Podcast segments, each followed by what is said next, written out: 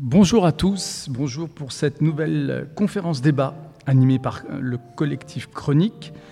Conférence débat qui a lieu au QJ, quartier des jeunes, euh, qui euh, nous fait le plaisir de nous accueillir pour un débat toujours euh, d'actualité, je dirais presque malheureusement, l'égalité femmes-hommes. Mais on abordera cette question de manière originale, je l'espère, puisque euh, l'enjeu ici est de savoir euh, quels sont les véritables termes du débat aujourd'hui. Comment repenser l'égalité femmes-hommes? D'emblée, je remercie naturellement QJ de nous accueillir, mais aussi la web radio du centre euh, Jacques Bravo, pardon, Merci, euh, à eux d'avoir mis en place un dispositif qui va nous permettre à la fois d'enregistrer ce débat et de laisser une trace. Alors peut-être pas pour l'histoire, mais en tout cas laisser une trace. Et puis euh, surtout, je remercie notre invitée euh, Réjeanne Sénac, directrice de recherche au CEBIPOF et au CNRS. d'avoir accepté de participer à cette conférence débat autour d'un sujet sur lequel elle a naturellement travaillé, réfléchi euh, de différentes manières, à travers différents écrits sur lesquels pourra citer si elle le veut. Mais ce qui est très intéressant, c'est finalement qu'elle a eu l'occasion d'aborder cette question de l'égalité femmes-hommes sous différents angles. Et à mon avis, c'est la bonne manière de procéder pour essayer de sortir des sentiers battus. Alors, pour lancer ce débat, et euh, qui ne sera pas qui ne sera pas face à face ou un, échange bilatéral entre euh, moi-même et, et Réjeanne Sénac, dans la mesure où c'est un débat qui appellera l'intervention à la fois euh, des, jeunes euh, ici présents ainsi que d'un autre membre de Chronique, Charles Thibault. je voudrais donc le lancer à travers cette question assez générale à l'endroit de, de Réjeanne Sénac. D'un côté, et vos travaux euh, le montrent bien, euh, d'un côté, euh, l'égalité femmes-hommes a évolué sous une forme de volontarisme du législateur, c'est-à-dire qu'en termes juridiques, on peut constater un certain nombre de progrès en faveur de l'égalité femmes-hommes, et puis en même temps, force est de constater à la fois, d'une part, un sentiment d'inégalité toujours prégnant chez nombre de femmes, et puis une réalité, une réalité euh, en la matière, qui est mesurée par des statistiques publiées à la fois par des centres de recherche et des organismes publics. Alors, comment expliquer ce décalage entre, entre les évolutions en faveur euh, de l'égalité femmes-hommes et puis la persistance, j'allais dire cette résistance de l'inégalité femmes-hommes? Alors déjà, il faut se rappeler que la conquête de l'égalité de droit, elle est récente. Hein. C'est la, deuxième moitié du XXe siècle, en particulier en France, la fin du XXe siècle quasiment. Euh, il a fallu attendre les années 80 pour avoir une égalité, en particulier dans la gestion des biens familiaux et dans l'autorité euh, par rapport aux enfants. Euh, donc, comme vous le savez, jusqu'en 65, euh, euh, les femmes ne pouvaient pas, 1965, les femmes ne pouvaient pas choisir, par exemple, leur, leur, métier, leur emploi, sans que leur mari puisse s'y opposer. Donc, et avoir la gestion aussi de leurs biens propres. Donc, tout ça, sur une histoire un peu longue, c'est très récent. Euh, et ce qu'on voit, c'est qu'on a amendé le droit, il a été amendé, il n'a pas été repensé dans sa, dans sa logique. Hein. Le Code civil euh, avait été pensé comme un code qui minorait, euh, qui transformait les, femmes en, mineurs en particulier. donc, et, ces conquêtes, elles ont été acquises de haute lutte hein, par des mobilisations. donc, là-dessus, moi, je crois que c'est important de prendre conscience que c'est tout récent dans notre histoire, l'égalité de droit. Euh, Pardon, juste un élément, très important. Lorsque j'ai souligné d'emblée qu'il y a eu des progrès juridiques en faveur de cette égalité, c'est pas tombé du ciel. Oui, c'est le moins qu'on puisse dire. Il y a eu donc des mobilisations. Vous pouvez revenir un peu sur ces mobilisations qui ont permis, dans un deuxième temps, ces avancées juridiques alors, on, prend souvent la métaphore de la, de la vague euh, pour euh, parler des différentes vagues des mouvements féministes, mmh.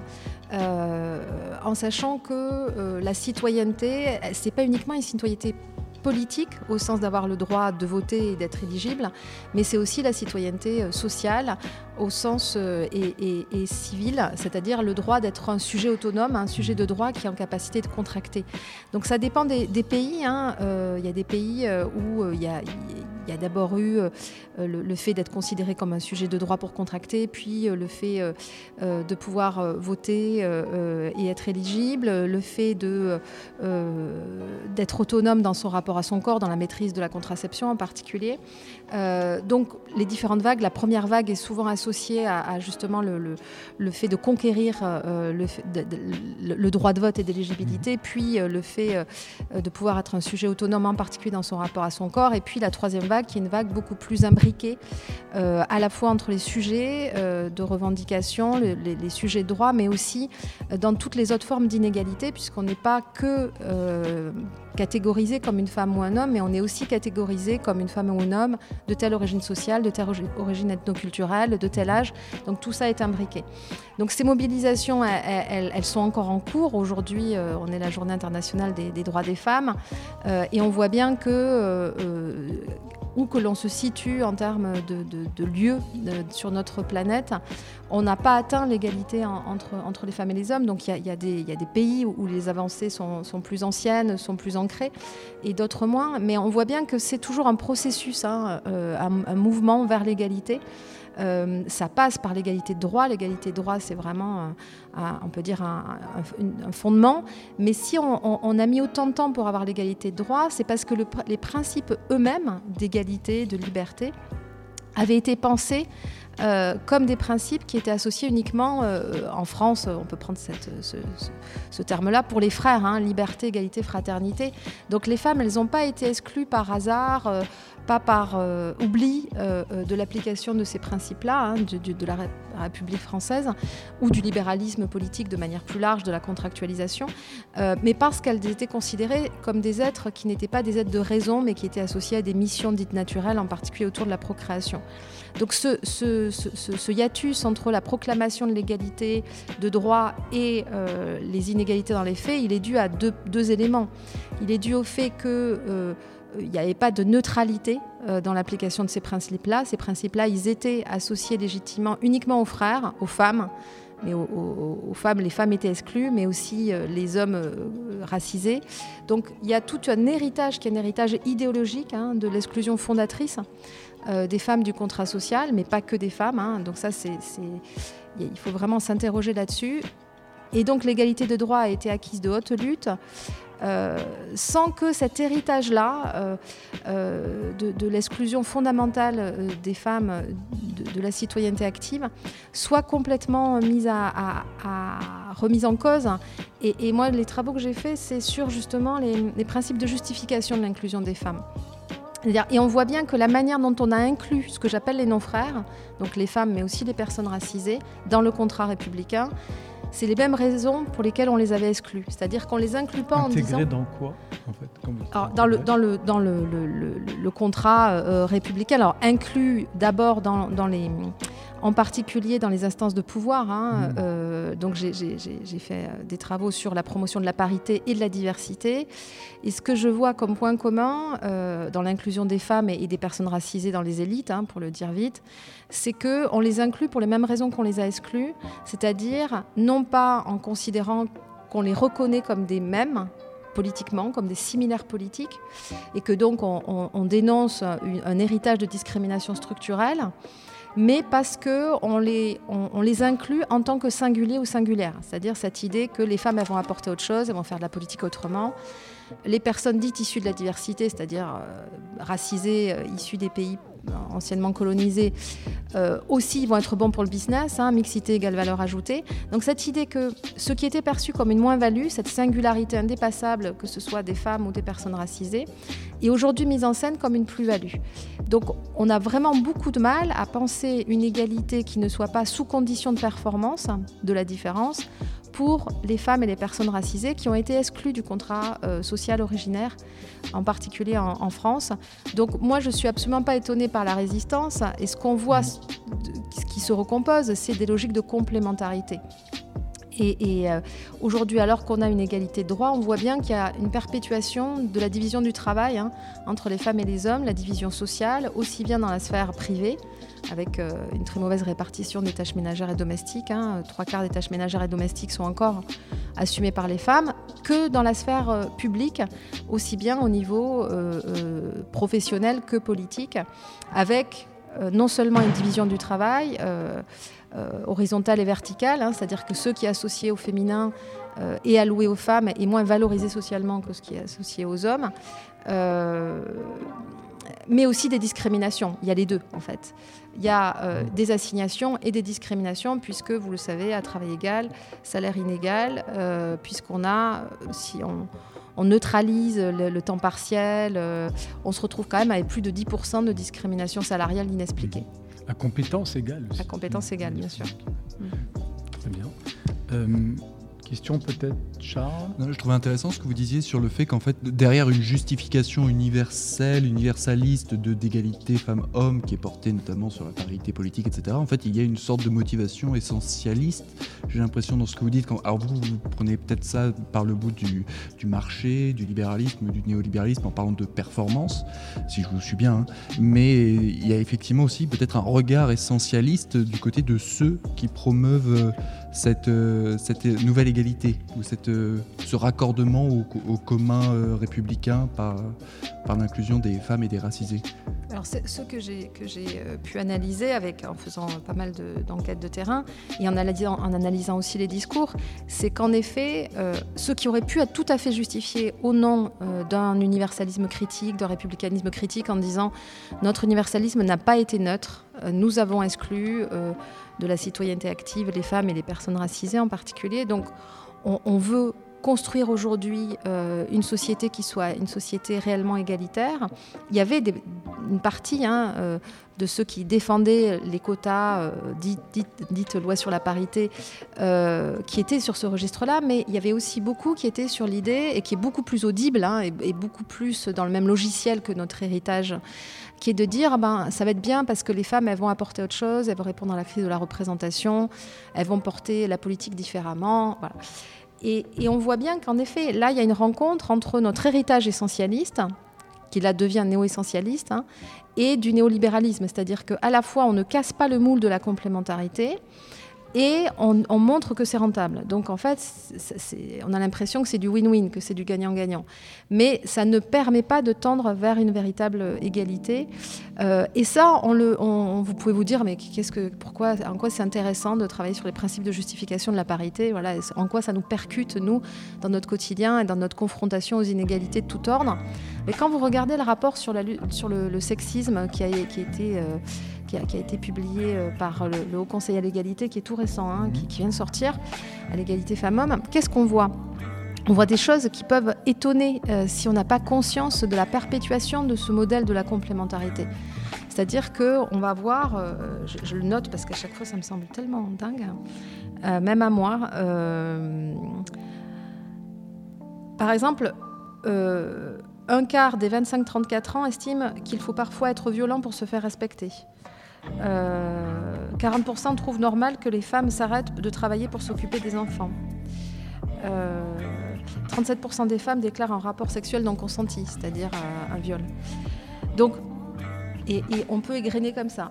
ce qu'on voit dans ce rapport, c'est que des choses telles que il est normal que les filles jouent plus avec des poupées et les garçons avec des camions. si je vous dis ça, vous allez me dire non mais c'est bon, enfin on n'en est plus là. Ah bah si, on en est là. Euh, on est à plus d'un tiers des hommes qui euh, font ce type de qui, assument ce type de déclaration. Donc, euh, parce que justement, on n'est pas dans un moment réactionnaire. C'est-à-dire que d'un côté, il y a ce mouvement formel, juridique, législatif, accompagné d'un mouvement social et d'un discours puissant aussi qui traverse la société en faveur de l'égalité femmes-hommes. Et puis, et puis, de manière peut-être un peu plus souterraine, euh, quelque chose qui, relève de, la réaction à ces mouvements à la fois euh, juridiques, formels et, euh, et social. Alors oui, on parle beaucoup de backlash, hein, de retour de bâton, cette idée qu'à chaque fois qu'il y, a des avancées, euh, on a euh, voilà. Et, quand on prenait la métaphore des vagues, dont je vous ai parlé pour les, vagues des féminismes, on parle de ressac, hein, du fait que voilà, les vagues, là, le, coup de bâton, le retour de bâton, il est encore plus violent hein, que, le, que le ressac. Euh, donc en effet, on peut se dire qu'il y a une forme de raidissement qui est très très fortement visible. Et si vous regardez ce rapport, puisqu'on on discute ici au, quartier de la jeune. Euh, si vous regardez ce rapport, euh, ce qu'il y a de dur, c'est que euh, le positionnement des jeunes, en particulier des jeunes hommes, est, sur certains points moins ouvert que, les, hommes plus âgés. En particulier dans le rapport à la, sexualité, dans, un, certain nombre de sujets, ou dans le fait de reconnaître qu'il euh, peut y avoir des, remarques sexistes ou des comportements sexistes. Donc là-dessus, c'est vrai qu'on peut se dire, en tout cas, il n'y a pas une pente naturelle vers le progrès. On, a longtemps eu cette, espèce de mythe à la fois de la neutralité républicaine, on est dans un pays où c'est égalité des chances, on est tous égaux. Donc ça, je pense qu'on a tous compris que euh, tous les critères de discrimination permettent de voir que ce n'est pas la réalité, et en particulier sur les questions euh, euh, sexuées, mais pas seulement. Mais il y a aussi cette idée qu'avec la jeunesse, tout va se résoudre, hein, que, vous êtes plus ouvert, plus égalitaire. C'est malheureusement pas le cas. Bien sûr, il y a une avant-garde, comme, comme, dans toutes les générations. Il y a certains sujets dont on ne parlait pas, euh, dont on parle aujourd'hui. la remise en cause de la binarité, en particulier, qui est beaucoup plus portée, la fluidité de genre. enfin, des questions qui sont des questions qui, sont beaucoup plus, deviennent beaucoup plus partagées. Mais par contre, en effet, il y a un raidissement. Alors, pas que chez les jeunes, hein, le raidissement, il existe aussi chez les, les, personnes plus, plus âgées. après, la question de se dire il y a un retour de bâton, est-ce qu'on se dit bah, ça va être temporaire, le retour de bâton, ou est-ce qu'on l'analyse? Et moi, j'ai plutôt tendance à l'analyser comme l'expression d'une vague de fond beaucoup plus importante. C'est-à-dire que quand je fais euh, référence rapidement à notre, héritage, euh, a, qu'on a longtemps eu du mal à voir dans sa, euh, comment dire, dans sa dureté, dans, ses contradictions. C'est-à-dire que on, se proclame le pays des droits de l'homme, on, se proclame le pays où euh, l'égalité femmes-hommes est la grande cause depuis deux, gouvernements quand même. Euh, et puis on a une femme qui meurt tous les deux jours et demi sous les coups de son compagnon et son ex-compagnon, un quart de salaire en moins. Enfin, on peut on peut rester deux heures à égrener les chiffres qui témoignent des inégalités. Donc, et ça, ça n'est compréhensible que si on voit un peu dans l'histoire longue, en fait, comment on est un pays qui est un pays éminemment sexiste de manière constituante. Euh, on a des raidissements sur, par exemple, le langage euh, que moi je préfère appeler égalitaire, au langage inclusif. Hein. Euh, très intéressant le rapport au langage. Hein. parce que rien n'est accessoire, tout est systémique et la manière dont on parle, c'est la manière dont on peut se projeter, dont, dont, on peut vivre, dont on peut imaginer nos vies et donc dont on peut vivre. Et le fait que euh, aujourd'hui on perçoive ou certains perçoivent comme vraiment quelque chose mettant en péril euh, la langue française euh, et notre ordre républicain, être anti-républicain, de, dire que le fait qu'on nous apprenne depuis petit que le masculin l'emporte sur le féminin, bah, c'est pas c'est pas neutre, c'est le moins qu'on puisse dire. et, que, ça, on, en est, on est encore à se justifier. Ça prouve bien qu'en fait, ces, réactions, ce n'est pas, pas uniquement des réactions conjoncturelles, c'est bien sûr des réactions conjoncturelles, mais qui s'inscrivent dans du structurel. Donc là-dessus, je pense qu'il y, a de quoi euh, euh, se dire que ça nous met d'emblée dans du politique, les questions d'égalité, sexuée en particulier. C'est-à-dire ça nous met d'emblée dans quelque chose où on doit voir qu'il y a des rapports de domination hérités, qu'il y a des rapports de domination qui se reproduisent, qu'il y a des divergences idéologiques, on n'est pas tous d'accord. Euh, et c'est pas uniquement un problème qu'on ne se comprend pas ou qu'on n'est pas bien informé. Je crois qu'on est bien informé euh, sur ce sujet, mais qu'on n'est juste pas d'accord. Et donc il y, a des, logiques de bataille hein, de ce qu'on considère comme juste ou pas euh, sur ce sujet comme sur les autres et que le terme de sexisme, il est, il est euh, construit sur le même terme que racisme. Et c'est tout à fait révélateur parce que ça fait partie des, des structurations de la société qui sont fondées sur le même enjeu. C'est-à-dire partir d'une différence euh, dite naturelle, euh, la couleur de peau ou les organes génitaux en l'occurrence, même si avec la remise en cause de la binarité c'est un peu plus compliqué que ça, mais enfin on part de là. on va, on va justifier ensuite des traitements différenciés, des qualités ou des défauts différents à partir de cette différence-là. Et on va, on va, en fait, on va, on va justifier le fait qu'on ne soit jamais des similaires politiquement. Donc, Bien sûr que conjoncturellement, on peut comprendre qu'il y, a un raidissement parce qu'il y a eu euh, euh, MeToo, euh, parce qu'il y a eu Black Lives Matter, parce qu'il y a eu une réappropriation du politique des sujets qui sont devenus légitimes. Mais dans le même moment, on peut se dire, aussi bien au niveau national que global et qu'international, il y, a quand même quelque chose qui, qui est assez inquiétant hein, sur ce qui se rejoue et les luttes qu'il faut qu'on ait pour, pour porter un autre avenir. Alors justement, vous avez parlé des, jeunes. Est-ce que vous trouvez qu'ils ont une manière particulière de poser la question de l'égalité euh, femmes-hommes ou finalement on en revient euh, à des équations bien connues, égalité réelle, égalité formelle, etc. Ou est-ce qu'il y a une manière propre à, ces nouvelles générations de poser le problème oui, moi je pense qu'ils le posent de manière beaucoup plus euh, complexe. Hein. Il le pose en, posant d'emblée la question des identités, euh, imbriquées, intersectionnelles, non binaires. Donc euh, je pense qu'ils sont vraiment dans un questionnement aussi sur... Euh, Au-delà du social, c'est ça oui, et puis, et puis cette idée de femme-homme, vraiment, est-ce que c'est pas un peu plus compliqué nos identités? Est-ce qu'on peut pas s'identifier dans quelque chose qui serait beaucoup plus fluide et pas seulement dans deux catégories? Est-ce que euh, on peut poser cette question sans la poser de manière euh, liée à nos origines sociales, à euh, nos, origines ethnoculturelles? Donc ça, je pense qu'il y, a une dimension qui est associée déjà à la troisième vague, voire on peut parler de quatrième vague des féminismes, c'est-à-dire quelque chose qui est beaucoup plus, qui interroge beaucoup plus cette catégorisation-là en lien avec toutes les autres catégorisations. Mmh. et, en même temps, ce qui est intéressant, c'est la manière dont euh, cette nouvelle manière de poser euh, le problème de l'égalité bah, commence à, questionner les, politiques.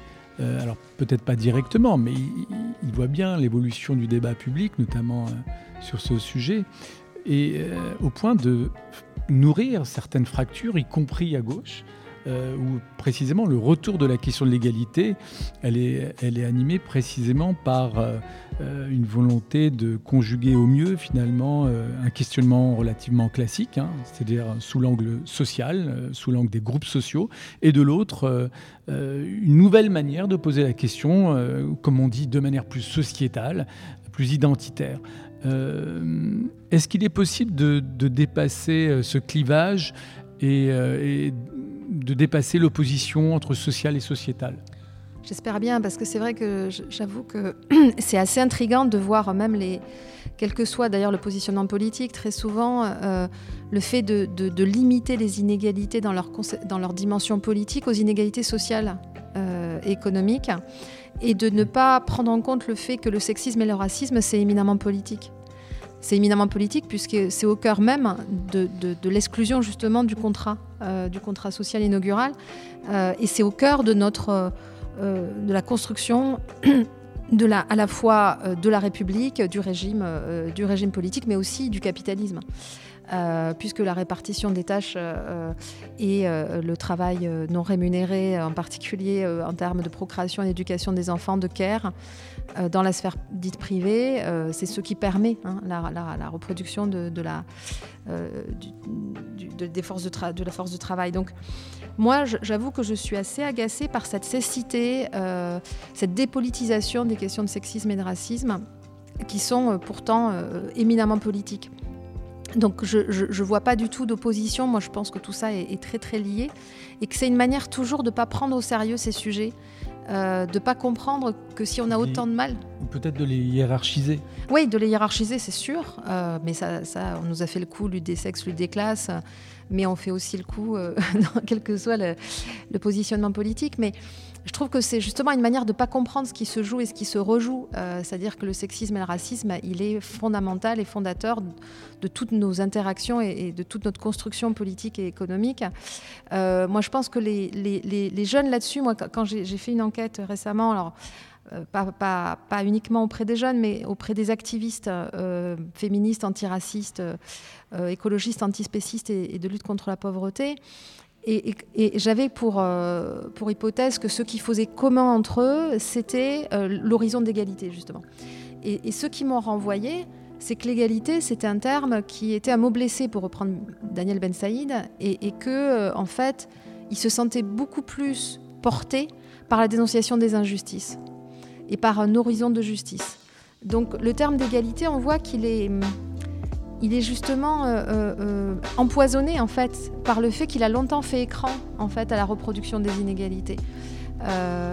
si on entend l'égalité comme un horizon de non-domination, donc comme un, horizon de justice très complexe et fort, on n'est pas dans une lecture qui est une lecture à minima, voilà, qui est assez caricaturée.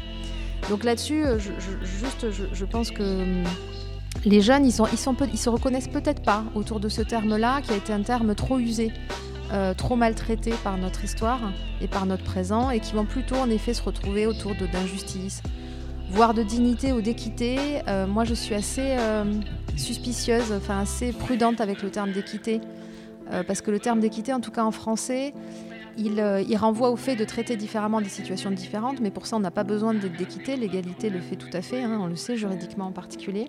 Et l'équité, ça peut aussi justifier, euh, par exemple, le statut personnel, hein, le fait que les femmes n'aient pas les mêmes droits. Euh, c'est d'ailleurs utilisé à la, conférence de Pékin de 1995, il y avait eu une ce qu'on appelle la Sainte Alliance entre le Vatican et les pays du Moyen-Orient, qui avait voulu justement imposer l'équité contre l'égalité.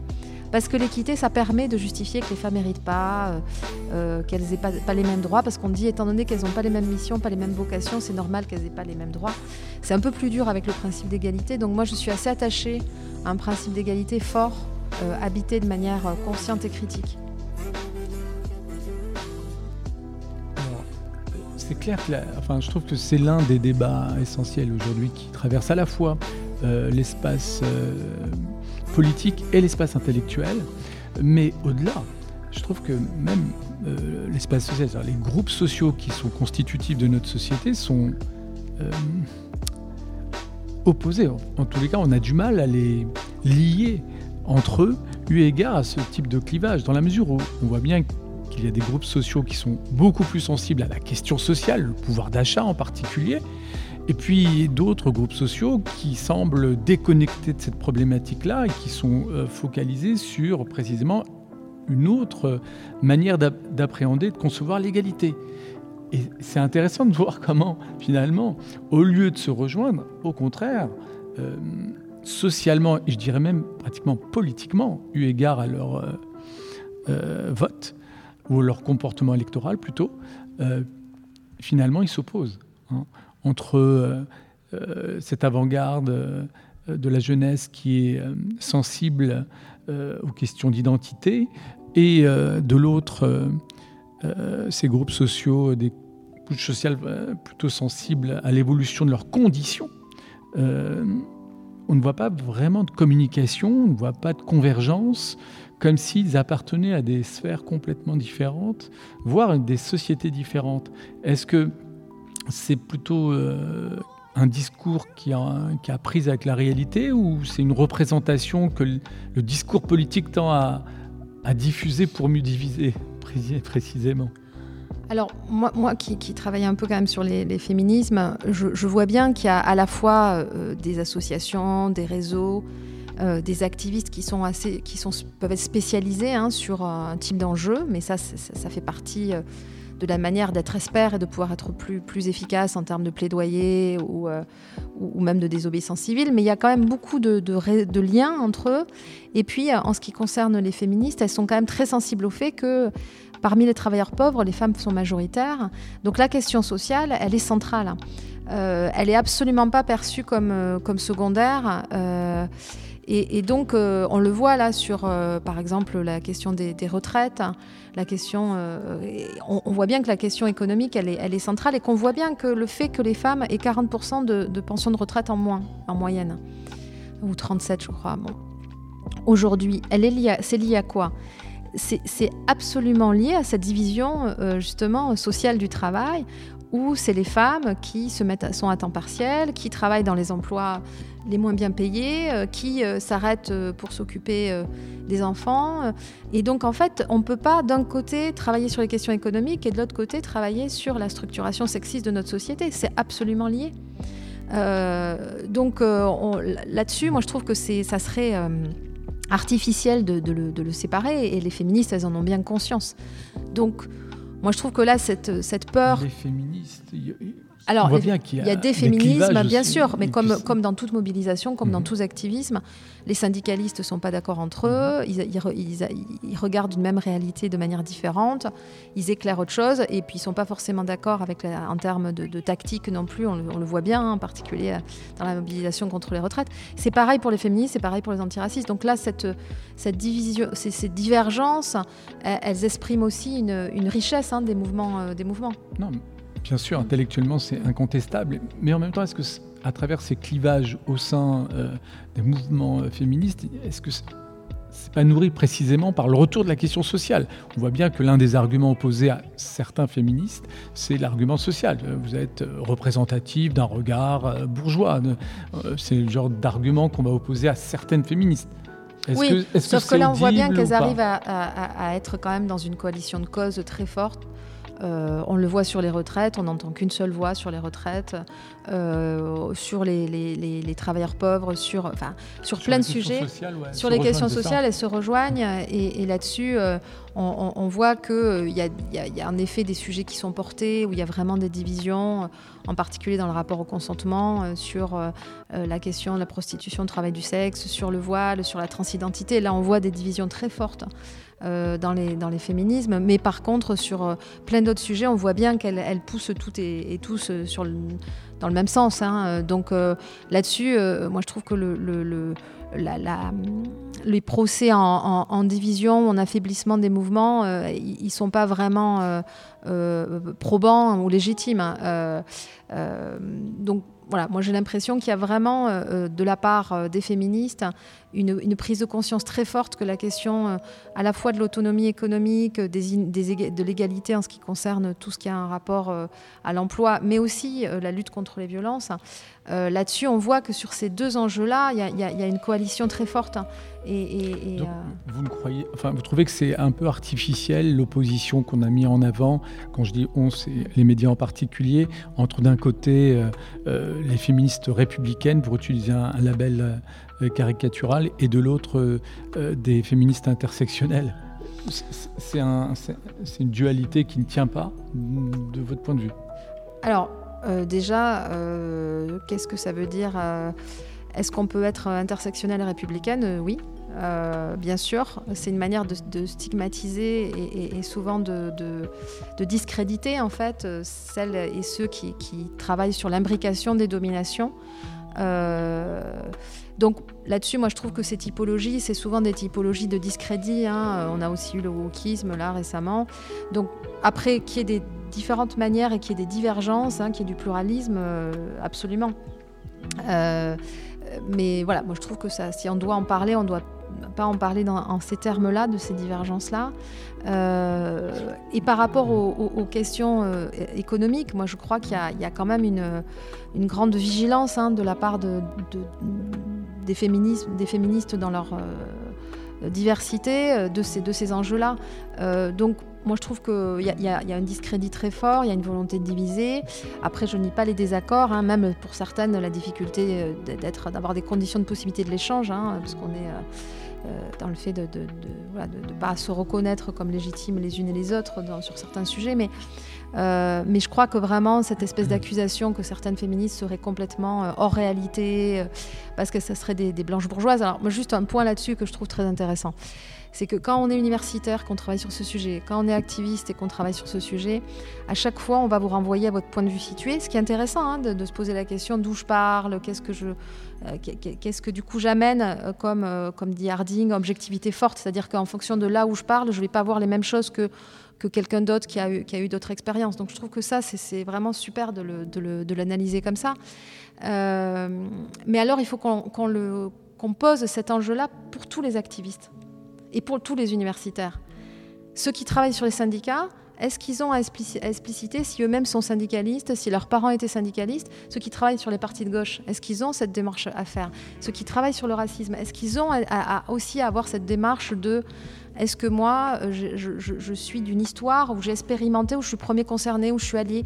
Voilà. Donc si on, on se pose ces questions-là épistémologiques que je trouve passionnantes, il faut les poser pour tout le monde, parce que sinon, euh, cette question du, point de vue situé, elle va euh, discréditer euh, certaines et pas d'autres. Alors je pense que ça devrait être une force, hein, mhm. et je partage le point d'Harding là-dessus, pour tout le monde. Alors, si on essaie de dépasser cette apparence, est-ce que fondamentalement, on n'en revient pas finalement au débat classique sur l'universalisme? Est-ce que, vous trouvez qu'on a avancé sur, ce débat-là, sur finalement l'intérêt et la portée de l'universalisme et, ses limites en tant que tel ou... Et en quoi l'évolution euh, des féminismes contribue à ce débat? Alors c'est quoi l'universalisme? On a eu un débat, un, colloque, on a fait un colloque euh, il n'y a pas longtemps, et par exemple Étienne Balibar, que vous devez connaître, euh, c'était coordonné entre Stéphane Dufoy et, Alain Policard, avec Nanterre et, Sciences Po. C'est très intéressant. L'universalisme, comme dit Judith Butler, il faut que ça reste un horizon problématique. C'est-à-dire, si on considère que l'universalisme, et donc on se sort un peu de notre vision euh, franco-française hein, uniquement, mais si on considère que l'universalisme, c'est l'horizon du commun, euh, pour pas que ça soit le fait de légitimer euh, une, norme de dominant qu'on grime de neutralité par rapport à, toutes les, autres, tous les autres, il faut qu'on le voit toujours comme un, voilà, un enjeu problématique. Donc la question qu'il faut se poser avec l'universalisme, c'est est-ce qu'on considère que en deçà ou au-delà de nos différences, on doit quand même co-construire un commun? Pour moi, c'est ça le sujet. Et est-ce que pour co-construire ce commun, on a des fondements euh, euh, qu'on partage? En particulier, on peut revenir sur les droits fondamentaux. Est-ce qu'on considère que c'est un fondement qu'il faut qu'on, dont on, réitère notre, notre, notre adhésion? Et comment est-ce qu'on doit avoir un rapport éminemment critique et, toujours en mouvement à cet horizon euh, du commun. Et, d'ailleurs, dans, dans, ma dernière enquête, là, auprès de 130 euh, responsables d'associations activistes, ils n'emploient jamais le terme d'universalisme. Ils emploient celui de commun. Ils, emploient le. C'est faire en commun. Faire commun par le faire en commun. Donc, ce cette carapace euh, qui nous empêche de, discuter ensemble, de mettre à plat notre passé, notre présent et notre avenir sur comment est-ce qu'on fait avec un héritage, qu'un héritage euh, inégalitaire, excluant, de discrimination structurelle et qui est encore notre présent pour porter un avenir qui soit un avenir euh, à la hauteur de nos, principes. Ben ça, pour ça, il faut, il faut se défaire hein, de cette carapace d'universalisme absolument décalée et complètement idéalisée. Mais pour autant, est-ce qu'il faut sacrifier notre horizon de commun? Moi, c'est ce que j'entends dans votre question, et, je pense que les, féminismes aujourd'hui, dans l'articulation avec la question sociale, euh, la question raciale, euh, la question écologique, euh, voire antispéciste, donc dans notre rapport plus largement au vivant et comment on est euh, quelles que soient euh, les discriminations qu'on subit, nous-mêmes des dominants euh, et des exploiteurs, parce que on se positionne comme des animaux au-dessus des autres. Donc ce rapport-là, qui a été beaucoup mis aussi dans le débat à travers, suite à la Covid, hein, de se dire en fait, on érige des frontières entre des sexes, entre des, des nations, entre des types, entre les humains et les non-humains, mais en réalité, on habite la même terre. Et si notre horizon, c'est d'être le plus heureux possible, toutes et tous, et que ça soit pas que certains qui aient le droit d'être libres euh, ou d'être égaux, mais que voilà, bah, il faut se poser la question à plat de qu'est-ce qui fait qu'on vit dans un espace commun et qu'on a un horizon commun, euh, qui est le bonheur, pas seulement entre humains, mais peut-être aussi entre humains et, non humains. Euh, donc ça, c'est des sujets justement que les jeunes, sur les questions que posent les jeunes, les jeunes, je trouve qu'ils posent beaucoup plus euh, cet enjeu-là, hein, euh, avec le fait que c'est des, des, crises écologiques natives. C'est-à-dire que voilà, ils vivent dans, un, dans, un, monde dont ils savent qu'on a détruit les ressources et que notre système économique est un système d'exploitation des corps, des corps des personnes racisées, des femmes, mais aussi des ressources dites naturelles. Donc je, je crois que j'ai un peu aggravé la question. Non, c'est aussi une manière de, montrer comment la question de l'universalisme évolue. Et en vous écoutant, on voit bien qu'elle charrie aussi l'évolution de, la, perception de l'humanisme. et, tout cela, naturellement, une question. Euh, oui, je trouve que euh, votre propos, finalement, il nous fait aller euh, un peu assez vite sur la question de, des modalités de la lutte, des modalités des, répertoires, des répertoires d'action, pardon, considérés comme légitimes par ces, ces, militants, ces activistes. féministes, antiracistes, etc. Et notamment sur la question de la violence, parce que dans l'idée du commun, il y a quelque chose aussi d'assez euh, comment dire, d'assez, je ne sais pas, légaliste ou en tout cas d'assez euh, apaisant, pacifiste.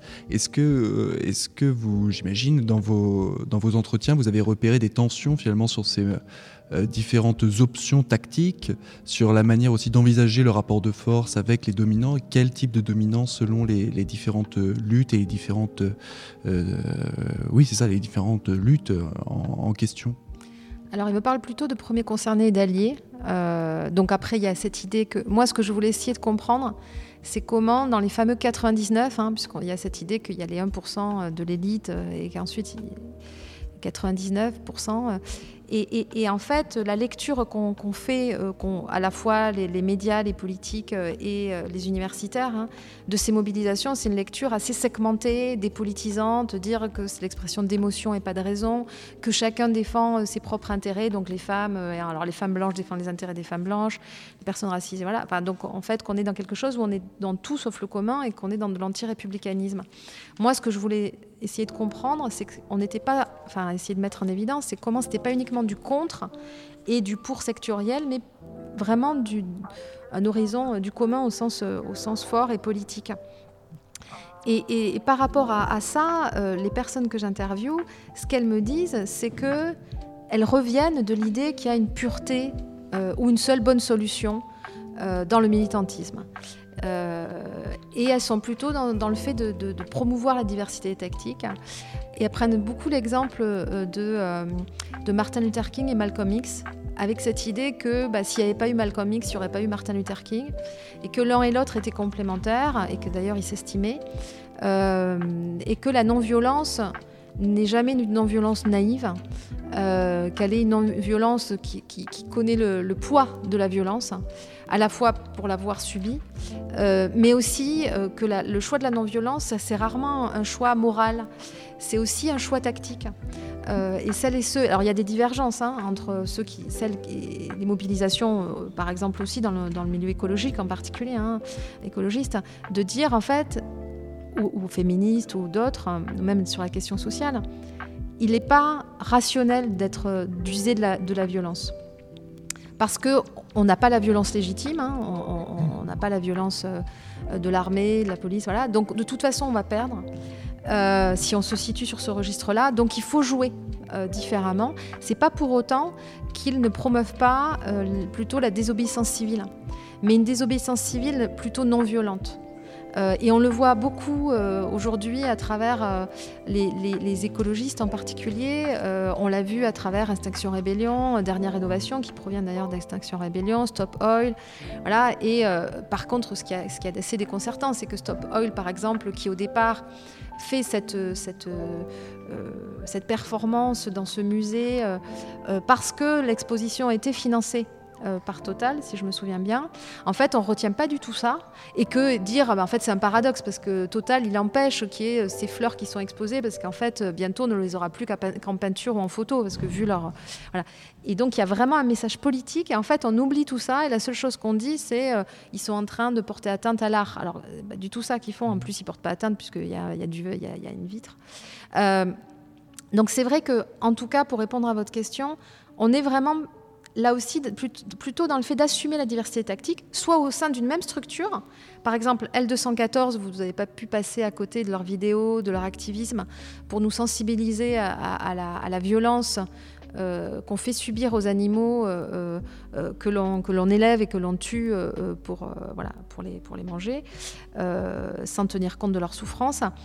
Et eux, ils font quoi? Ils font à la fois du plaidoyer, ils font des partenariats avec les entreprises quand ça marche pas. Par exemple, ils voulaient euh, interdire la vente des œufs en batterie, ça n'a pas marché euh, à travers la, loi. Mmh. Donc, bah, ils ont fait des partenariats, par exemple avec Monoprix. Et même si vous le voulez, à Monoprix, vous ne pourrez pas acheter d'œufs de poules élevés en batterie parce que Monoprix n'en vend plus.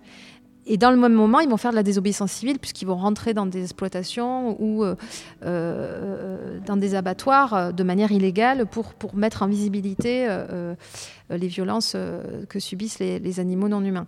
Donc, soit c'est dans une même structure, soit entre eux. C'est-à-dire ils vont me dire, ah bah, nous on est fort dans le plaidoyer, nous on spécialise là-dessus. les féministes par exemple. Mais on trouve ça super qu'il y ait, d'autres types d'activistes qui est Femen ou qui est plein d'autres euh, activismes qui vont amener à, voir autre chose ou être euh, voilà à, déranger différemment et on est complémentaires. Donc là-dessus, il y a quand même quelque chose qui est de l'ordre du, euh, là encore d'une plutôt d'une solidarité, enfin d'une d'une volonté de d'avoir chacun sa place dans la cartographie des mobilisations. Après, la question de comment est-ce qu'il y a une frontière dans l'usage de la violence envers les biens euh, et encore plus envers les personnes, là on sent qu'il y, a en effet une, scission qui, est quand même beaucoup plus... Euh, euh, qui a des implications beaucoup plus importantes, mais ça touche qu'une minorité. Hein. La grande majorité des activistes, c'est des activistes qui disent nous, désobéissance civile non violente, ou plaidoyer, ou les deux. Alors,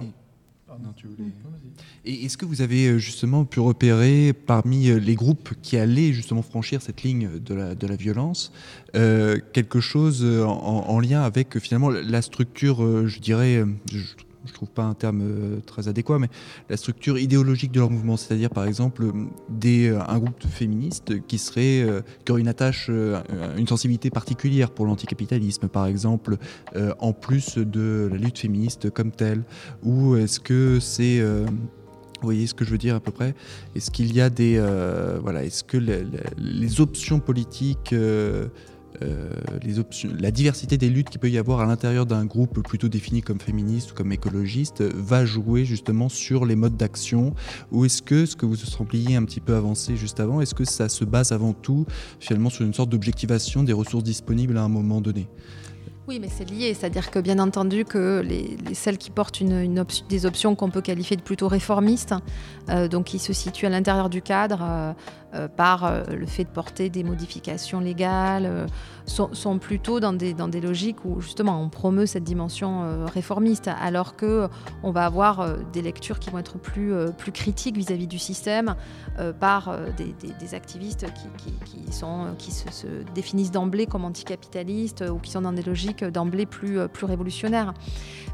mais ceux qui sont dans, cette logique à la marge du système, ils sont vraiment minoritaires et même ceux qui, montent un peu en, résistance, et, d'ailleurs, euh, cette frontière violence-non-violence, elle est critiquable, et elle, il la critique, c'est-à-dire est-ce que c'est de la violence si on est en résistance avec un, régime qui remet en cause l'état de droit, euh, en mettant un état d'urgence perpétuel, euh, qui est violent dans les manifestations, qui empêche d'exercer son droit, et en particulier son droit de manifester. Donc là-dessus, il y a aussi chez certains et certaines cette idée qu'ils n'ont pas le choix, et que dans une logique d'urgence, hein, d'urgence écologique, sociale, euh, au bout d'un moment, pour être entendu, ben, il faut aussi euh, euh, bouger les, frontières. Et, que on, a longtemps parlé en France des résistants qu'on qualifiait pas de terroristes, qu'on qualifiait pas de, violents, en particulier dans la, de la Seconde Guerre mondiale. Et donc là, tout, ce, ce, récit aussi de qu'est-ce qu'on considère comme violent ou pas, les travaux d'Elsa Dorlin sont très intéressants là-dessus. Cette idée que ceux qui font partie des, groupes euh, euh, dominés, on va qualifier leur, résistance euh, comme, violente d'emblée, comme terroriste, comme illégale, comme, dangereuse, anti-républicaine, alors que la, force des dominants, c'est de, la force. quoi. C'est, la, marque de leur, légitimité. Donc là-dessus, je trouve qu'il y, a une conscience hein, de la part des activistes de ça qui, qui, euh, aussi se rendent compte que très longtemps, ils ont usé. Euh, ils se sont usés, ils ont usé de, répertoires d'action classiques, euh, mais qui n'ont pas été efficaces. donc là-dessus, voilà.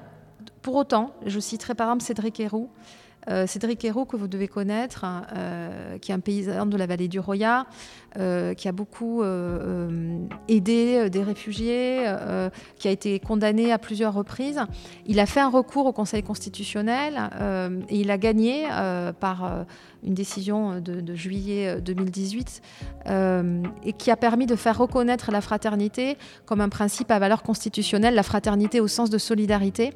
Et ça, ça a des implications concrètes très, très, très importante, c'est que, et d'ailleurs ça a cassé, euh, la Cour de cassation a, cassé la condamnation qu'il avait eue en appel pour avoir aidé euh, des, personnes en situation irrégulière sur le sol français.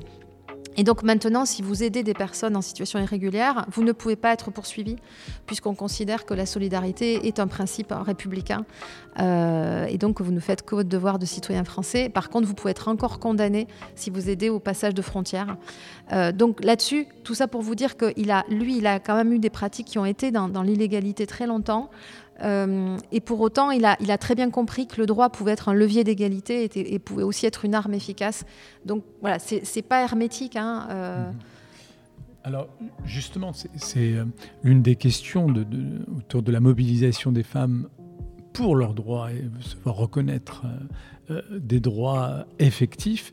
il y a à la fois des formes radicales, mais aussi une autre voie plus légaliste, euh, qui s'est traduite notamment par euh, le principe de parité. 20, euh, ans à peu 20 ans après à peu près, quel est le bilan que vous tirez de, l'application de, de, cette loi, sachant que incontestablement elle a permis l'élection de plus de femmes, donc une meilleure représentativité euh, en enfin des deux assemblées d'ailleurs, de l'Assemblée nationale mais, aussi du Sénat, mais qu'en même temps, euh, ces dispositifs n'ont pas permis la parité, au sens littéral du terme. Donc euh, forcément un bilan contrasté, mais au-delà des chiffres, quel est le bilan que vous tirez, notamment sur la représentation des femmes en politique? Alors tout simplement, ça montre qu'on est obligé de passer par des, contraintes euh, quand on est dans un système hérité complètement euh, verrouillé euh, et qu'en effet, on, a réformé la Constitution en 99, on a, voté des lois à partir de 2000, qu'il a fallu tout le temps durcir puisque quand la loi ne disait rien, rien ne se passait, il n'y a pas d'effet d'entraînement. Donc comme on le disait, il n'y a pas de pente naturelle vers, vers l'égalité. donc partout où la loi est contraignante, bah, ça marche. Euh, là où la loi ne dit rien, on reproduit euh, de la complémentarité, des inégalités. Donc euh, maintenant, il y a autant d'adjointes que d'adjoints dans les communes de 1000 habitants et plus, puisque c'est obligatoire. Mais quand on regarde la division du travail en termes de portefeuille, et on le voit aussi au gouvernement, hein, où là, il n'y a pas d'obligation, mais on, fait la parité quantitative, mais pas qualitative. Euh, et donc, bah, les femmes, 80% des adjointes à la petite enfance sont des femmes, à la famille, et 80% des adjoints en finance sont des hommes. Ça dit quoi? Ça dit qu'on est encore dans une logique papa-maman, euh, de manière générale, dans notre vie privée et dans notre vie publique. Euh, et que papa-maman, bah, ils font pas les mêmes choses et ils n'ont pas non plus la même reconnaissance. Et quand on me dit, du... quand même, c'est bien qu'il y ait des femmes, pourquoi tu dévalorises telle euh, tel portefeuille plutôt que tel autre. C'est pas moi qui dévalorise. Il y, a, des niveaux de pouvoir. Hein. De toute façon, ils sont numérotés, hein, les, vice-présidents ou les adjoints. Et puis tout simplement, l'adjoint en finance, c'est celui qui tranche, hein, qui dit bah non, là, ta crèche, excuse-moi, mais il y a trop, on va pas mettre autant de place parce qu'il faut faire le il faut faire le stade de foot. Je sais qu'il y a un match ce soir, je crois. Et en fait, euh, le, foot, par exemple, moi, j'ai rien contre le foot, mais euh, objectivement, les, filles jouent moins au foot. Euh, le foot, euh, ça amène, euh, ça nous socialise à ce que dans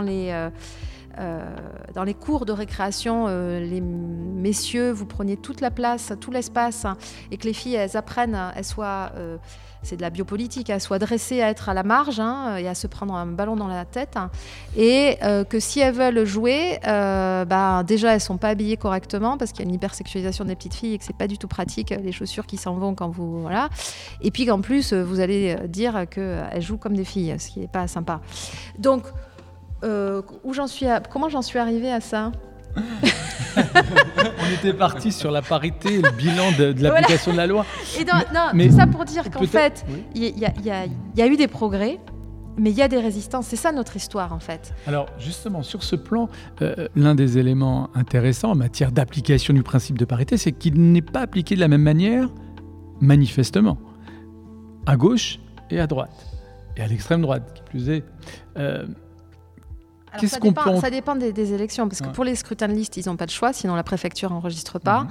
Et maintenant, c'est par alternance stricte, parce qu'au départ, pour les, élections à deux tours, c'était, on pouvait faire euh, par tranche de six. Mhm. Et donc, bien sûr, hein, euh, ils mettaient trois mecs, euh, trois filles. Bon. Donc, là, ils n'ont pas le choix, mhm. maintenant, par alternance stricte. pour les conseils départementaux, par exemple, c'est un, homme, une femme. Hein, c'est dans ce sens-là, parce que quand même, les hommes restent avant tout les numéros un. Par contre, c'est pour les législatives hein, mhm. que, là, il y a des différences d'application. Euh, mais très longtemps, par exemple, l'extrême droite euh, euh, n'avait pas de pénalité, puisque c'est des pénalités pour, pour les mhm. législatives, et mhm. mettait autant de femmes que d'hommes, tout simplement parce qu'il y avait peu de risques qu'ils soient élus. Donc, c'était pas grave. Hein. Vous voyez, on pouvait. Donc, c'était pas une question idéologique qui porte un féminisme chevillé au corps. Hein.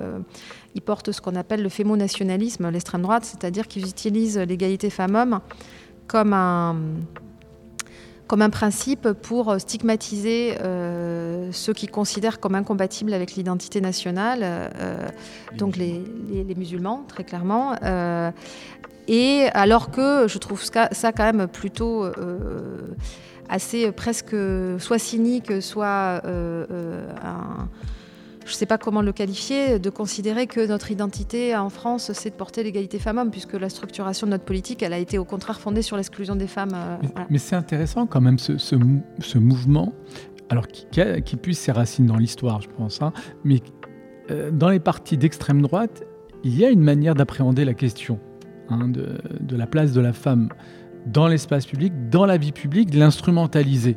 Euh, d'ailleurs, je ne pense pas que ce soit un hasard absolu que chef de l'extrême droite, la chef de l'extrême droite en France soit Marine Le Pen et qu'en Italie, elle soit, enfin, la Mélanie euh, également soit présidente du Conseil. Euh, qu'est-ce que ça dit de, ces partis? Alors, a priori, ça fait écho exactement à ce que vous évoquiez, à savoir que c'était une manière aussi de renvoyer et d'opposer des civilisations, en fait. C'est une lecture civilisationnelle. Mais qui n'est pas forcément porteuse d'un discours féministe. Ah bah, c'est le moins qu'on puisse dire, ouais. C'est, à la fois du sexisme et du racisme, euh. Euh, deux en un. Mais euh, c'est différent un peu Mélanie quand même et, Marine Le Pen. Marine Le Pen, c'est clairement une question d'héritage familial. où là, c'est ce qu'on appelle les garçons manquants. Il n'y avait pas de garçons. Hein. C'est comme les femmes ingénieurs. Il y a beaucoup plus de femmes ingénieurs dans les familles où il n'y a pas de garçons ou alors le garçon a dérogé, euh, voilà, ou les filles qui font le foot, je reviens au foot, les filles euh, qui, font, le, qui, font du foot, c'est souvent dans les familles de footeux, hein, où le père, mais le père a été frustré, il n'y avait, pas de, garçon, donc Donc, euh, bah, Marine Le Pen, c'est ça, elle fait du, elle fait du foot, quoi. Mais Mélanie, c'est un peu différent ça rentre, il y, a des travaux là-dessus, hein, sur euh, Lisa Mailander qui a travaillé aussi sur les femmes nazies. Il y, a vraiment cette idée que ça, peut tout à fait rentrer dans ce modèle euh, euh, familialiste, en fait, où les femmes sont elles-mêmes celles qui portent cette conception éminemment sexiste hein, d'un rôle euh, conforme hein, euh, des, femmes dans ces sociétés. Euh, et c'est vrai qu'il joue sur ces questions, mais aussi sur la lutte contre l'homophobie. Hein, c'est ce qu'on appelle l'homonationalisme, pour stigmatiser donc des, populations qui seraient contradictoires avec la civilisation occidentale ou l'identité, l'identité française. donc là-dessus, je pense qu'il faut se dire que oui, quand on est premier concerné, quand on est une femme, qu'on a été identifié comme tel et qu'on a subi les discriminations, quand on est une personne racisée, qu'on a subi des discriminations. Bien entendu qu'on a une autre vision de ce que c'est que le sexisme et le racisme.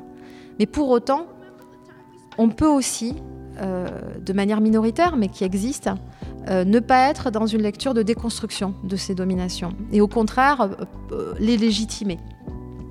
donc toutes les femmes ne sont pas féministes. Euh, après, vous me direz, ça veut dire quoi être féministe? Donc là, on n'est pas d'accord entre nous. Euh, pour moi, euh, être féministe, très clairement, c'est remettre en, cause une structuration sociale qui est fondée sur une hiérarchie essentialiste hein, de ces deux groupes dans l'imbrication de toutes les autres identifications. Et donc on ne peut absolument pas dire que des personnes comme Marine Le Pen euh, rentrent dans cette définition. Euh, donc là-dessus, euh, je, pense que le rapport à la déconstruction de la domination et à un horizon d'émancipation, il est, est central. mais c'est vrai que ça montre quoi Ça montre qu'aujourd'hui, quand même, les questions d'égalité femmes-hommes sont devenues des questions très ambivalentes parce que c'est devenu des sujets qui, légitiment. C'est-à-dire qu'on est obligé de se positionner là-dessus, quelle que soit la, position politique. Hein. Tout le monde va avoir, et on le voit au moment de l'élection présidentielle, tout le monde se dit féministe. là, tout le monde, même Zemmour, quand il a vu qu'il y avait une différence, un différentiel euh, de vote très important, c'est plus le cas hein, pour Marine Le Pen. Hein. Elle, est, elle, est, elle, ne vit plus ce qu'on appelle le gender euh, gap. Les femmes votent autant pour, pour elle, mais ça avait été déjà commencé avec euh, Jean-Marie Le Pen. Et pourquoi d'ailleurs? Parce qu'en fait, l'extrême droite s'adresse aux plus pauvres, aux classes populaires. Et parmi les plus pauvres, il y a une majorité de femmes. Donc en fait, c'est pour ça qu'il y a eu ce tournant euh, et le fait que les femmes ont plus voté euh, extrême droite. Euh, donc là-dessus, on, voit en effet, j'ai encore perdu mon fil. Oui, c'est devenu un sujet. mais, la question qu'il faut se poser, c'est tout le monde se dit féministe, mais qu'est-ce que ça veut dire que de se dire féministe?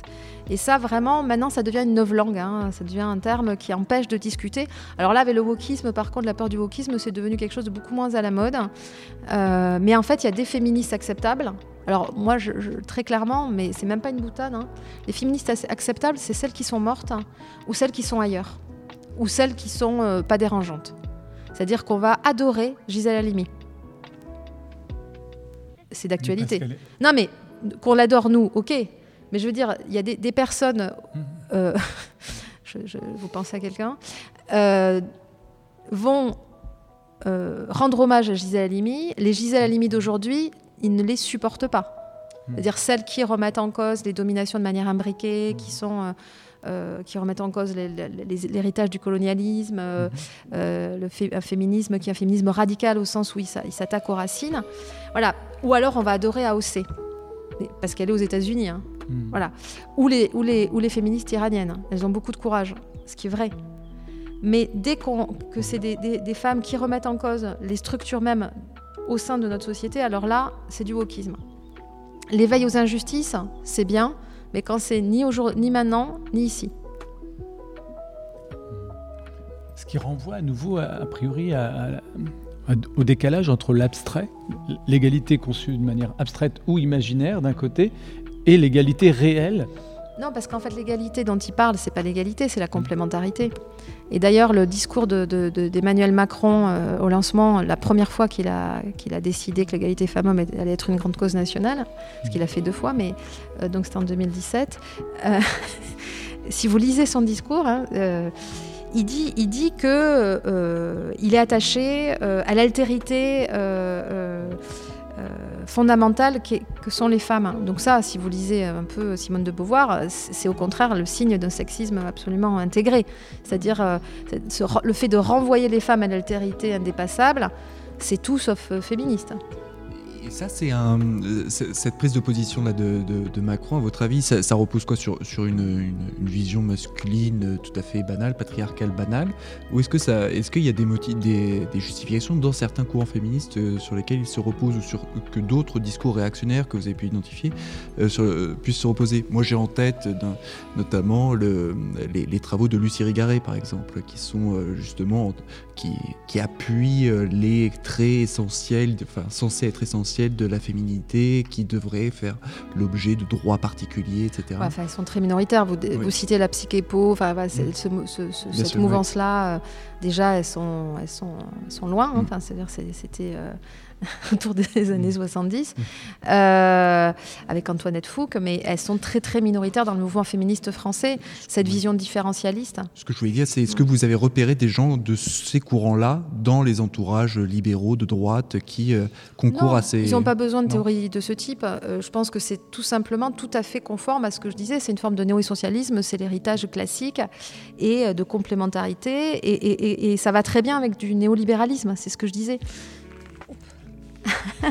C'est-à-dire que euh, euh, le fait de, penser qu'on est un complément, on est complémentaire. Alors le fait de penser qu'on est un complément, que ce soit les personnes racisées ou les femmes, c'est l'idée que vous gardez la norme, vous gardez euh, cette fausse neutralité comme première et les autres, ils viennent compléter. Mmh. Hein, il reste des singuliers. Mmh. Le masculin reste le référent. Le masculin blanc reste le référent et donc tout le reste complète. Donc on, ne remet absolument pas en cause le logiciel hérité.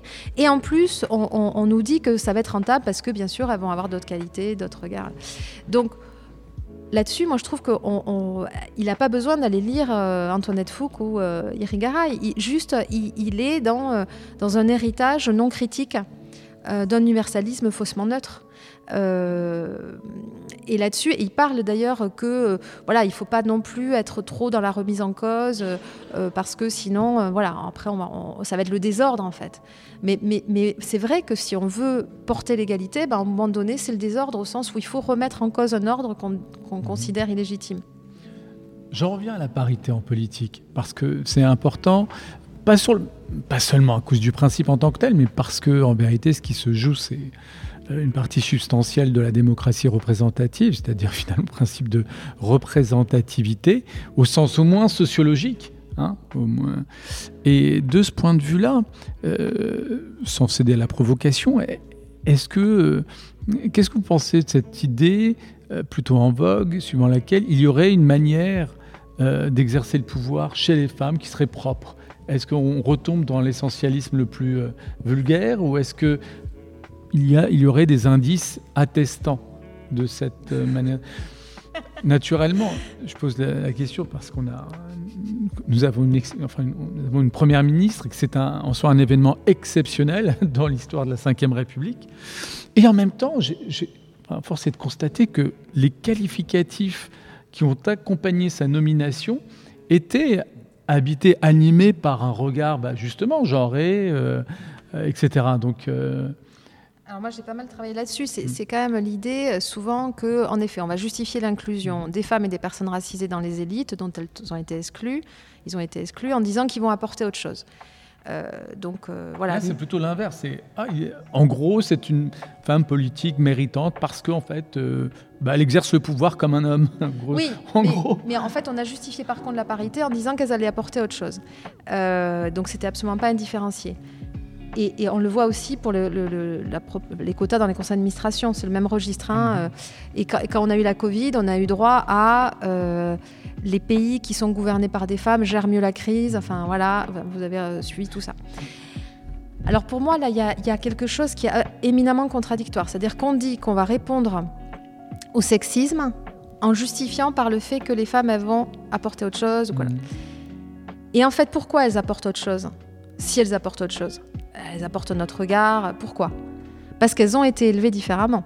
Alors soit c'est parce qu'elles ont des qualités différentes et donc des défauts. Donc ça, vous êtes d'accord avec moi, ça ressemble à du sexisme cette théorie-là? Euh, soit c'est parce qu'elles ont été élevées différemment. Et quand on voit le rapport euh, sur le sexisme en France euh, du Haut Conseil à l'égalité, quand même, quand on voit que plus de 30% des hommes considèrent que c'est normal que les femmes soient, les filles soient élevées avec des poupées et les garçons avec les camions, on n'est pas sorti des ronces. Mmh. Donc étant donné que les femmes, les filles et les garçons hein, sont conditionnés, sont élevés différemment, euh, sont habillés différemment euh, et, du coup s'orientent différemment. Euh, quand on regarde l'orientation, il y, a une résistance à, l'orientation des garçons dans les métiers du soin et de la santé et de l'éducation et une résistance de l'orientation des filles dans les métiers de l'industrie, enfin voilà, de, de, tout ce qui est maths, sciences. Et donc en fait, on voit bien que si on veut déverrouiller réellement euh, les inégalités, il faut arrêter de dire bah, c'est bien qu'ils soient là parce qu'ils apportent autre chose. Il faut faire en sorte que ça soit plus le cas. Il faut faire en sorte que quel que soit notre sexe, notre couleur de peau, on puisse être indifférencié. Donc là-dessus, on voit qu'il y a une contradiction, très clairement. Oui, mais il y a une différence entre le réel et le narratif. Et là, j'entends bien ce que vous dites sur l'origine du narratif, mais est-ce qu'il y a une manière d'exercer le pouvoir propre aux femmes de pouvoir? On a des profils différents. Vous avez cité euh, euh, Elisabeth Borne. On peut... mais, mais ce qui est intéressant, c'est que les femmes qui sont associées à des codes classiques des, du politique, hein, mhm. avec des logiques d'autorité, hein, avoir du pouvoir, c'est trancher, même contre la majorité, puisqu'on porte euh, l'intérêt général et pas la somme des intérêts particuliers. Ben, Celles-là, elles vont être qualifiées d'autoritaires, d'agressives, de, de, de, décalées. On cite tout le temps Thatcher. Voilà. alors que ceux qui, qui vont agir de cette manière-là, quand ils sont des hommes, c'est juste des hommes politiques. Donc là-dessus, on voit bien, et on le voit pour le management aussi, hein, il y, a des travaux qui montrent que la manière dont les femmes sont en, position d'être, d'appliquer leur autorité, elles vont être qualifiées d'autoritaires alors que les hommes, non. Donc en fait, il y a cette idée que quand même, elles sont toujours trop ou pas assez. C'est-à-dire qu'elles sont toujours en tension entre les qualités qui, qui leur sont associées en tant que femmes, qui sont plutôt dans l'écoute, dans le consensus, euh, sur certains sujets plutôt que sur d'autres, et puis les qualités qui sont associées aux hommes et qui sont plutôt des qualités légitimement dans le tranchant et dans la décision. Donc c'est vrai que c'est très dérangeant parce que euh, c'est pas des hommes politiques comme les autres, c'est pas des politiques comme les autres, et donc on va pas les juger sur les mêmes critères. Donc, et, on, va, on va le voir dans tous les domaines, hein, dans, dans, leur vie euh, euh, professionnelle de manière générale. Hein. Les, femmes journalistes disent la même chose, enfin on peut le voir dans tous les, dans tous les domaines.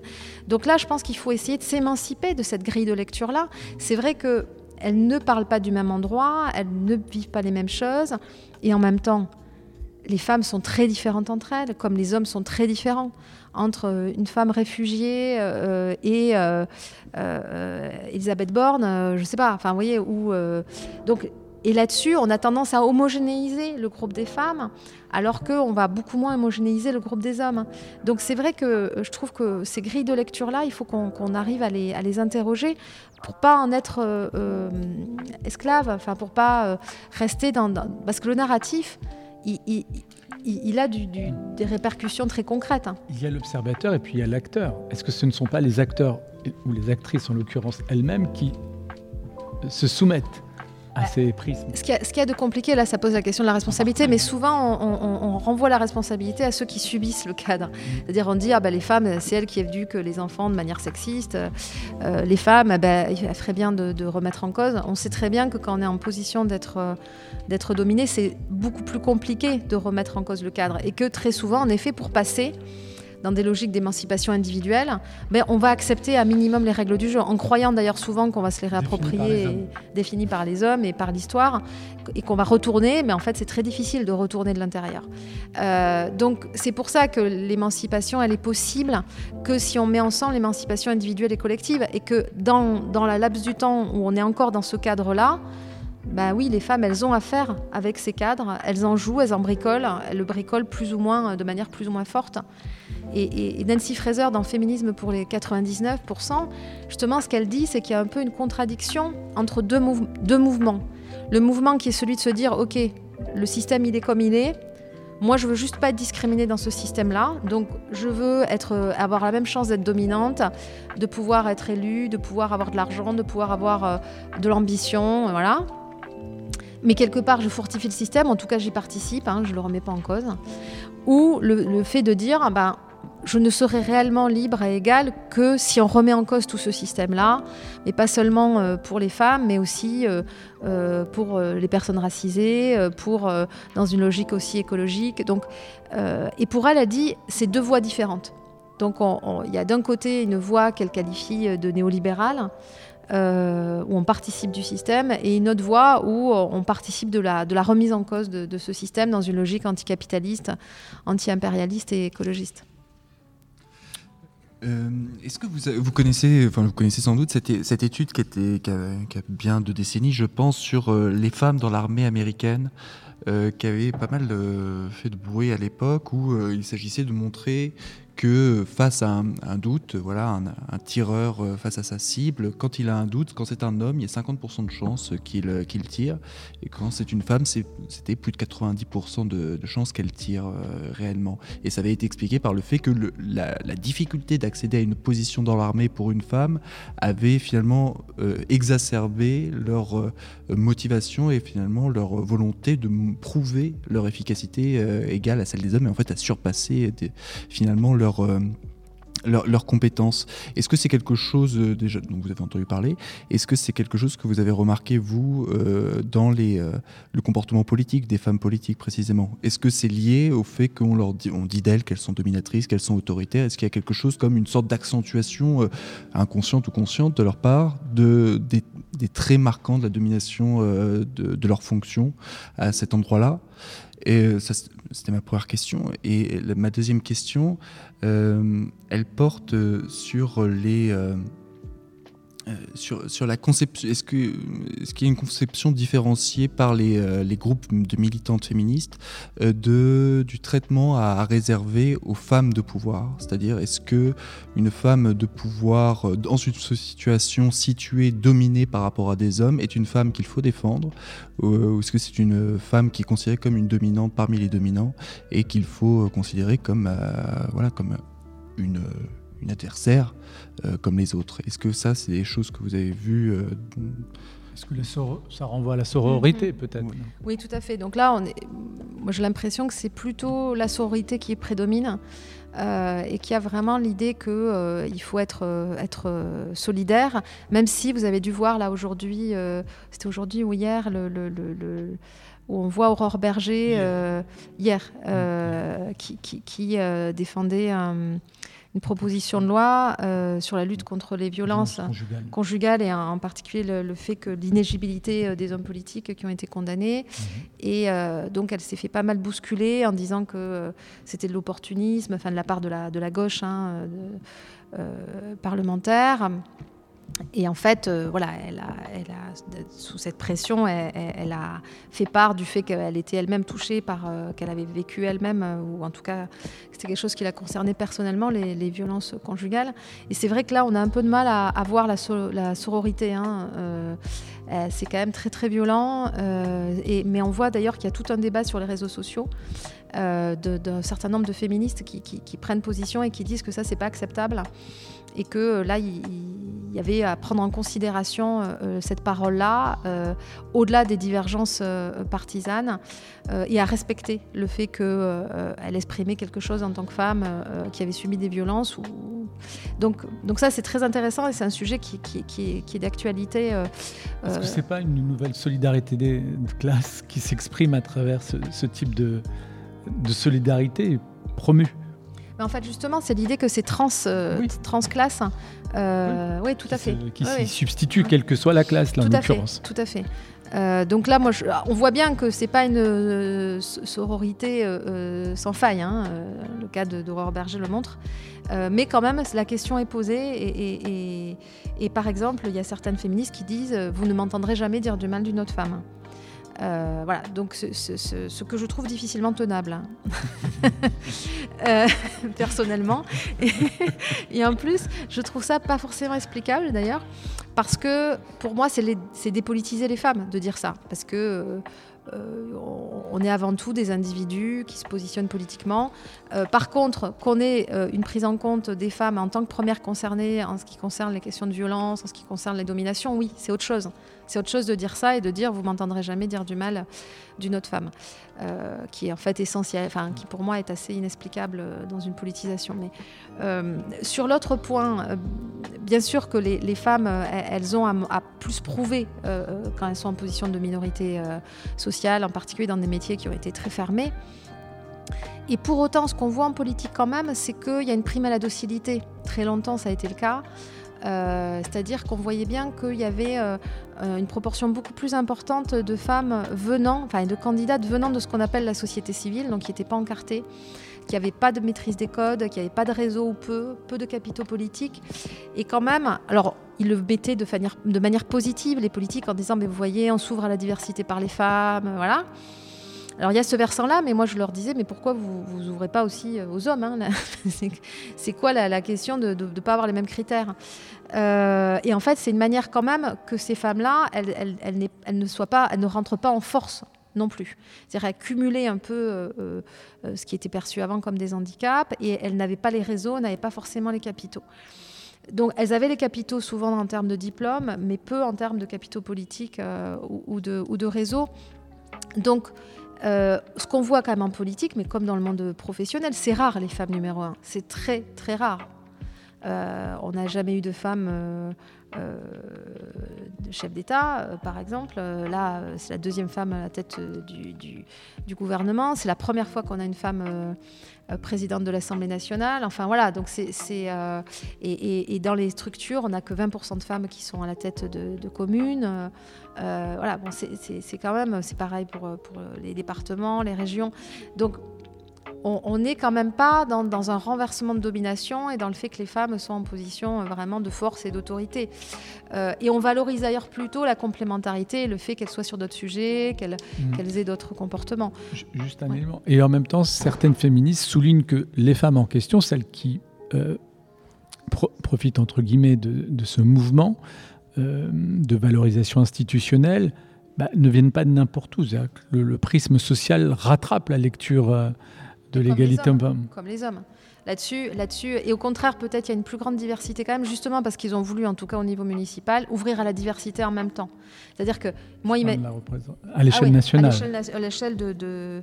en même temps, il y a Rachel Keke, par exemple. Voilà, il y avait plus d'ouvriers à l'Assemblée nationale, donc on, a quand même cette, toujours ce mouvement. Ils ont toujours ce mouvement d'ouvrir un peu aux profils différents par les femmes. Mhm. Euh, et moi, j'avais interviewé en particulier, ça fait longtemps, hein, mais euh, euh, des représentants à l'époque de l'UMP qui m'avaient dit on ne va pas se faire harakiri deux fois. tant qu'à mettre des femmes, on va mettre des femmes qui vont nous apporter les voix de tel quartier, de telle origine. Donc en fait, il y a d'une pierre deux coups. Voilà, d'une pierre deux coups. Voilà. Donc la diversité sociale, la diversité ethnoculturelle, elle se fait plutôt par les femmes. Oui, monsieur. Donc nous allons euh, écouter la question euh, que souhaite nous poser l'un de nos participants. Asseyez-vous, monsieur, on vous écoute. Merci. En fait, euh, moi, ma question, ça concerne par rapport à cette égalité en fait que j'abordais tout à l'heure, qui concerne entre les différents femmes en fait dans plusieurs euh, milieux sociaux. Et comment ça se passe entre les femmes qui, vivent dans la ville et les femmes des milieux ruraux en fait? Comment ça se passe en termes d'égalité? Parce qu'on voit ce n'est pas la même chose ce n'est pas euh, comme on appelle le même quotidien. Et cette égalité et l'accès aux droits euh, de la femme en fait est-ce que ça se passe la même chose en ville qu'en campagne par exemple? Plus, largement, peut-être en fonction du territoire. Oui, en fonction du territoire, euh, voilà, et en fonction aussi des zones. voilà, merci. Alors, vous avez tout à fait raison. On, voit, mais ça, c'est lié aussi à la question sociale. C'est-à-dire qu'après, euh, dans les milieux ruraux, on ne va pas avoir forcément les mêmes métiers. Euh, celles qui vont être cadres ou qui vont avoir des capitaux économiques vont à peu près avoir les mêmes niveaux de vie et les, et les, mêmes opportunités que les, que les femmes voilà, diplômés et cadres dans les, dans les villes. Euh, mais euh, on, a d'autres types de populations dans les milieux ruraux. Euh, et on voit en effet qu'il y a une difficulté en particulier dans le rapport à la mobilité, qui, est, moins facile. et puis, très longtemps, hein, les femmes agricultrices n'avaient pas forcément de reconnaissance en termes de statut. Maintenant, il y a des statuts de conjointe d'artisans ou d'agriculteurs. Euh, mais vous avez raison, c'est des questions qui sont peu abordées, mais pour aussi les, qui, concernent aussi les hommes d'ailleurs. Hein. C'est-à-dire que la manière dont, euh, en fonction de là où on, se situe dans le territoire, on a accès ou pas euh, aux, services publics. Est un vrai sujet, alors à la fois pour les, les, les banlieues de, grandes villes, mais aussi pour les milieux ruraux, et on parle assez peu. Hein, et vous avez raison d'en parler, euh, de ces, de ces enjeux-là, de ces inégalités-là, euh, en lien avec le territoire.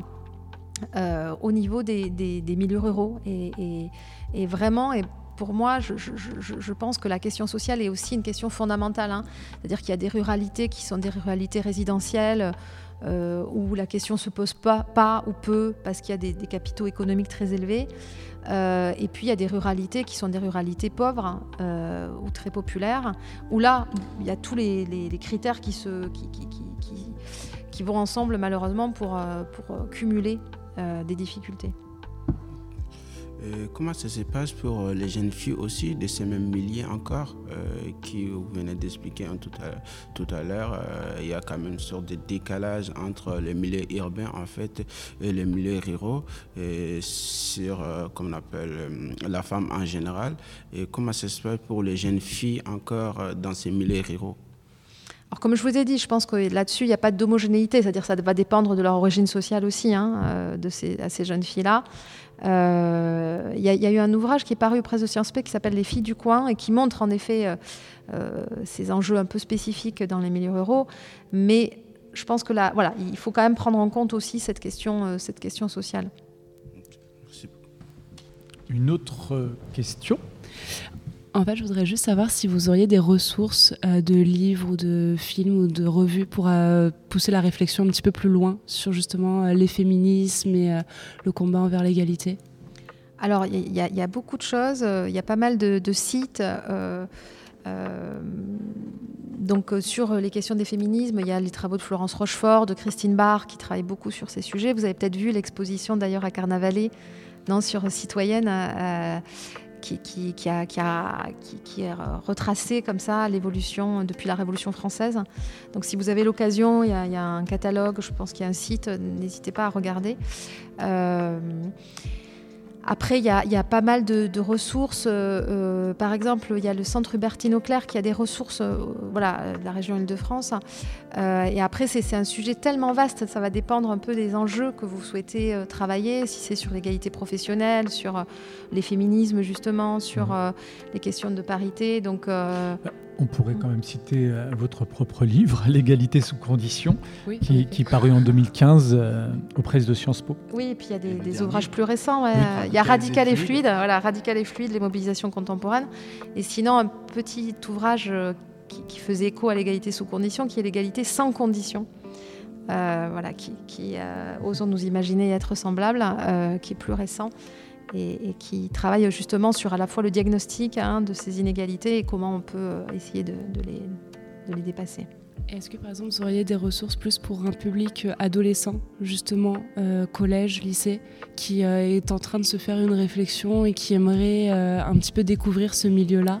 Enfin, ce milieu. Alors là-dessus, je pense que vous allez trouver pas mal de ressources avec le centre Hubertine Auclair, parce qu'ils ont euh, ils ont pas mal d'outils pédagogiques. Mhm. Le CNDP aussi euh, a des outils pédagogiques.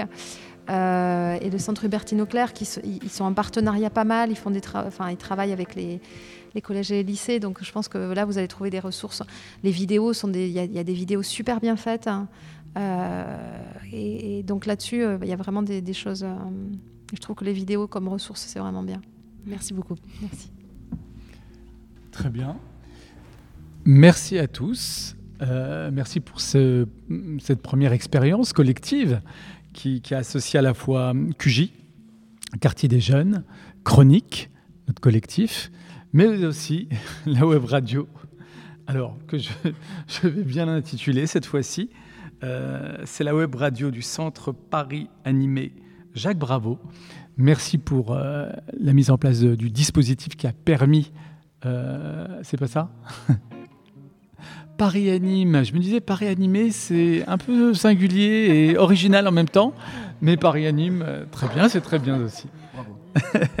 L'essentiel, c'est que euh, ça soit cité euh, au moins correctement, au moins une fois pour cette première expérience. Merci à tous et merci surtout à notre invité, ah, Jeanne Sénac. Merci beaucoup.